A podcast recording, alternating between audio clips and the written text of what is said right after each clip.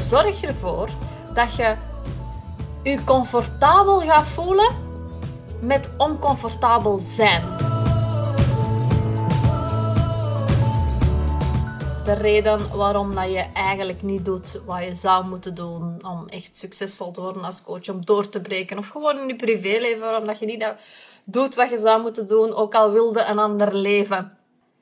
Is uw next level niet eigenlijk altijd te vinden aan de andere kant van de dingen die je oncomfortabel doen voelen? Bij mij in ieder geval wel. Ik voel mij zelfs oncomfortabel als ik comfortabel ben.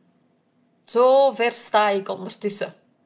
Dus van zodra dat ik denk van oké, ik ben nu al een paar dagen comfortabel, voel ik me er heel ongemakkelijk bij. Omdat ik weet, als ik mezelf niet in een oncomfortabele situatie plaats, dan ben ik ook gewoon echt niet aan het groeien. Dan weet ik ook echt van oké, ik sta stil. En ja, als ik mij comfortabel voel, dan doe ik ook gewoon niet wat ik moet doen. Om door te breken als coach of om next level succes te bereiken, privé, werk, uh, maakt niet uit. Dus ik zorg er altijd voor dat ik mij heel vaak in een oncomfortabele situatie bevind. Of dat dat nu mentaal is of fysiek is. Of... Ik heb altijd wel die uitdaging nodig om echt in actie te schieten en iets te realiseren. En bij jullie is dat waarschijnlijk ook niet anders dan. Hè? Ehm, ik haal nu even een voorbeeld uit mijn huidige leven. Ik gebruik vaak het voorbeeld van uh, toen ik vijf maanden zwanger was, op straat gezet was. Natuurlijk een heel oncomfortabel actie, maar waar ik zelf eigenlijk geen macht over heb. Dat is zo, mij zo overkomen. En dat heeft mij zeker in actie gezet van oké, ik moet nu succesvol worden, ik moet alleen de rekening betalen, etc. Maar anderzijds, daarvoor deed ik dat ook al en nu daarna doe ik dat ook. Wat deed ik ervoor bijvoorbeeld? En dat is nu nog het geval. Ik heb heel bewust eigenlijk gekozen voor een oncomfortabeler leven dan ik eigenlijk zou kunnen hebben. Dus wat heb ik gedaan? Ik heb tien jaar geleden toen mijn comfortabele baan opgezegd. Hè. Ehm, ik, heb, ehm, ik had een heel goed loon. Ik was de baas van een bedrijf. Ik heb dat opgezet, gezegd.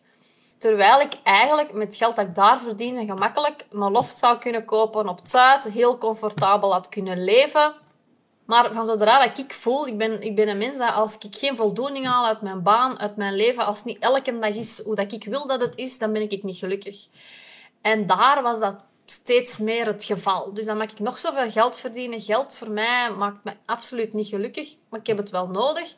Of geld alleen maakt niet gelukkig, het zo zeggen. Dus ik moest daaruit. Dus ik ben terug naar school gegaan. Ik heb dan een, een job gaan doen waar ik me helemaal niet goed bij voel. Als makelaar was dat toen. In- en verkoop deed ik toen. Ik deed dat eigenlijk niet graag. Maar ik deed dat om een ander doel te bereiken. Ik ben dan ook ergens gaan wonen in een pand dat heel oncomfortabel was. Dus ik heb echt gekozen voor goedkoop ergens iets te gaan huren. Echt heel goedkoop. En dan moet u voorstellen... Ik, ik, ik, allez, ik ga niet te ver in de tijd treden, maar er was geen verwarming zelfs. Hè. Dus geen verwarming, enkele beglazing. Als de wind waait, dan ging mijn gordijnen mee. Zo heb ik heel lang gewoond, ik meer dan tien jaar, om mijn doelen te verwezenlijken. Dus ik heb mij heel bewust in een oncomfortabele situatie geplaatst, zodat ik actie zou nemen om eruit te geraken terug. Had ik toen, want ik, had, ik reed toen trouwens ook met een Mini, een BMW eh, Mini. En uh, ik heb die nog verkocht. Ik ben met een klein Fiatje gaan rijden.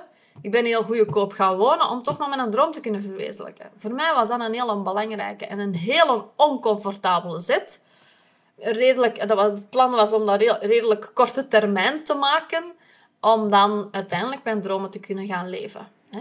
Dus dat bedoel ik met je oncomfortabel zitten. En dat kan fysiek zijn, maar dat kan ook mentaal zijn, natuurlijk. Hè.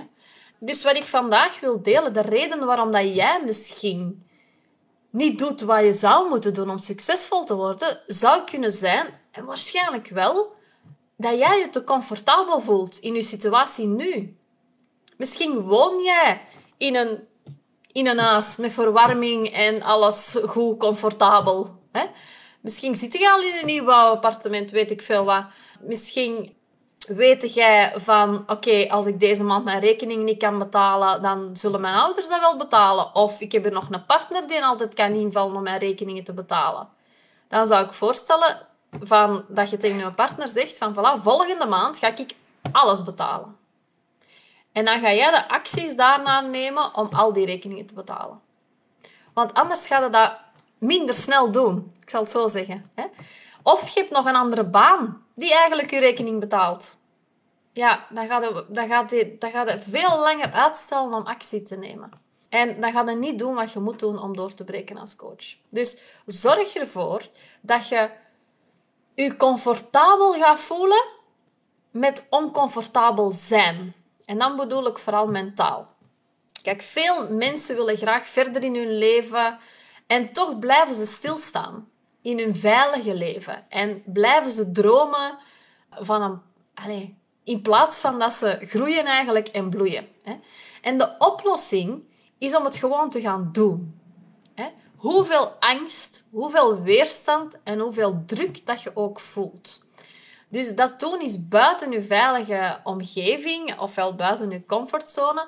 Maar alleen daar ga je ervaren hoe het is om iets anders te doen. En op die wijze creëer je ook een nieuwe vorm van wat normaal is voor jezelf om te doen. De dingen die ik tien jaar geleden deed, toen ik in dat huis woonde, die voor mij toen oncomfortabel voelden, die zijn nu al comfortabel geworden. Dus je moet telkens nieuwe uitdagingen zoeken. En er is trouwens een onderzoek gedaan onder 24.000 mensen naar de grootte van de comfortzone. En wat uiteindelijk bleek, is dat de mensen met een hoger inkomen, wacht, hè, moet ik het zeggen, hoger scoorden in het verleggen van de grenzen van hun comfortzone. En dat is ook al waarom dat ik echt keihard opkijk naar mensen die veel geld hebben. Ik kijk daar keihard naar op en rijk zijn en dat wel zelf gemaakt hebben. En waarom? Omdat ik weet dat die mega hard persoonlijk ontwikkeld zijn. Of die hun eigen mega hard persoonlijk ontwikkeld hebben om daar te geraken.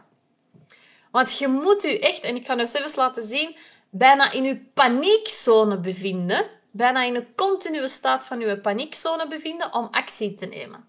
En als die mensen daar zelf eigenhandig geraakt zijn, dan denk ik, oké, wauw. Dus Mensen met een hoger inkomen scoren hoger in het verleggen van de grenzen van hun comfortzone. Die hebben daar een gewoonte van gemaakt om hetgeen wat ze willen af te dwingen. En dat hebben ze gedaan door iets te doen wat ze nog niet eerder hadden gedaan. En dat ligt buiten het gevoel van comfort. Wat ik bijvoorbeeld nog gedaan heb, want ik, ik heb een hele slechte fysiek. Hè. Ik ben ziek, ben zwaar ziek. En ik, ik moet echt om mijn lichaam energie te geven, heel oncomfortabele dingen doen. Zo ben ik begonnen met de intermittent fasting. Terwijl dat ik iemand ben, ik heb bijvoorbeeld een hele lage bloeddruk. Als ik niet eet, voel ik me mega slecht. En bij dat intermittent fasting is niet eten helemaal het ding. Dus ik wist volledig uit mijn comfortzone. Maar ik doe dat nu al iets meer dan zes maanden en ik voel me gewoon mega veel beter. Ondanks dat die eerst... Nu is dat al mijn comfortzone geworden, trouwens. Niet eten is nu mijn comfortzone geworden.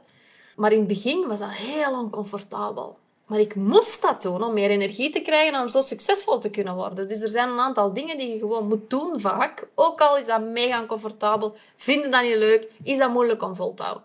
Ja, de uitdaging is nu dus om die comfortzone juist te gebruiken om een verandering of groei door te maken. Hè? Dus onszelf ontwikkelen doen we niet in die comfortzone waar dat we rust en sereniteit vaak ervaren. Maar dat doen we in de leerzone. Dus hier is uw comfortzone. En dan hierboven heb je uw leerzone. En dan hierboven heb je nog uw paniekzone.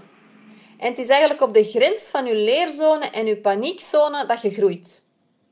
Ver buiten die comfortzone. Dan moeten we eigenlijk vaak ook andere vaardigheden gaan gebruiken. Hè? We ervaren daar wel uitdagingen, worden enthousiast, we worden leergierig en ons zelfvertrouwen gaat groeien. Gaan we nu daar te veel druk op leggen, ja, dan komen we in een situatie van stress en misschien ook wel in de algehele paniek. Hè? Dat is de paniekzone. Maar zodra dat je hier komt in die paniekzone, dan is het vechten, vluchten of bevriezen. Hè? Dus daar moeten we ook zien weg te blijven. Want daar leerde ook niks meer in die paniekzone. Hè? Dus de meest optimale groeiervaring ligt op de grens van die paniekzone en die leerzone. En als je daar zit, dan loopt het op je tenen. Dan, dan giert een adrenaline door je lijf. En dan zit je super geconcentreerd. En ons brein werkt daar op volle kracht. En dan zijn we pas op ons best. En de kunst is om je comfortzone zo te laten groeien door steeds op die grens te zijn. Dus die comfortzone moeten we zo laten groeien dat we eigenlijk steeds op die grens zijn van de leerzone en de paniekzone. Want dan krijgen we meer zelfvertrouwen en dan durven we steeds meer. En daar, daardoor groeit ook die leerzone, hè, waar dat je het gevoel hebt dat je alles aan kunt. En je weet ook van, ik kan alles leren. En daardoor verkleinen dan weer die paniekzone. Ik hoop dat dat een beetje duidelijk is, maar uh, leer daarom ook comfortabel te worden met oncomfortabele situaties. En ook met gevoelens van onzekerheid, angst en stress. En het bijzondere daarvan is dat het eigenlijk voor een gevoel van meer ontspanning gaat zorgen en dat je minder stress zult ervaren als je die dingen doet. Wil je meer leren hierover en wil je hier persoonlijk in begeleid worden? Weet dan dat je welkom bent om je bij mij te melden. Dat kan via de link in bio door een call aan te vragen. Ik help je heel graag. Ik wens je nog een fijne dag en reageer gerust als deze audio nog vragen bij je oproept of als je me wil laten weten wat er resoneerde bij jou. Ik ben heel benieuwd en heel graag tot de volgende podcast.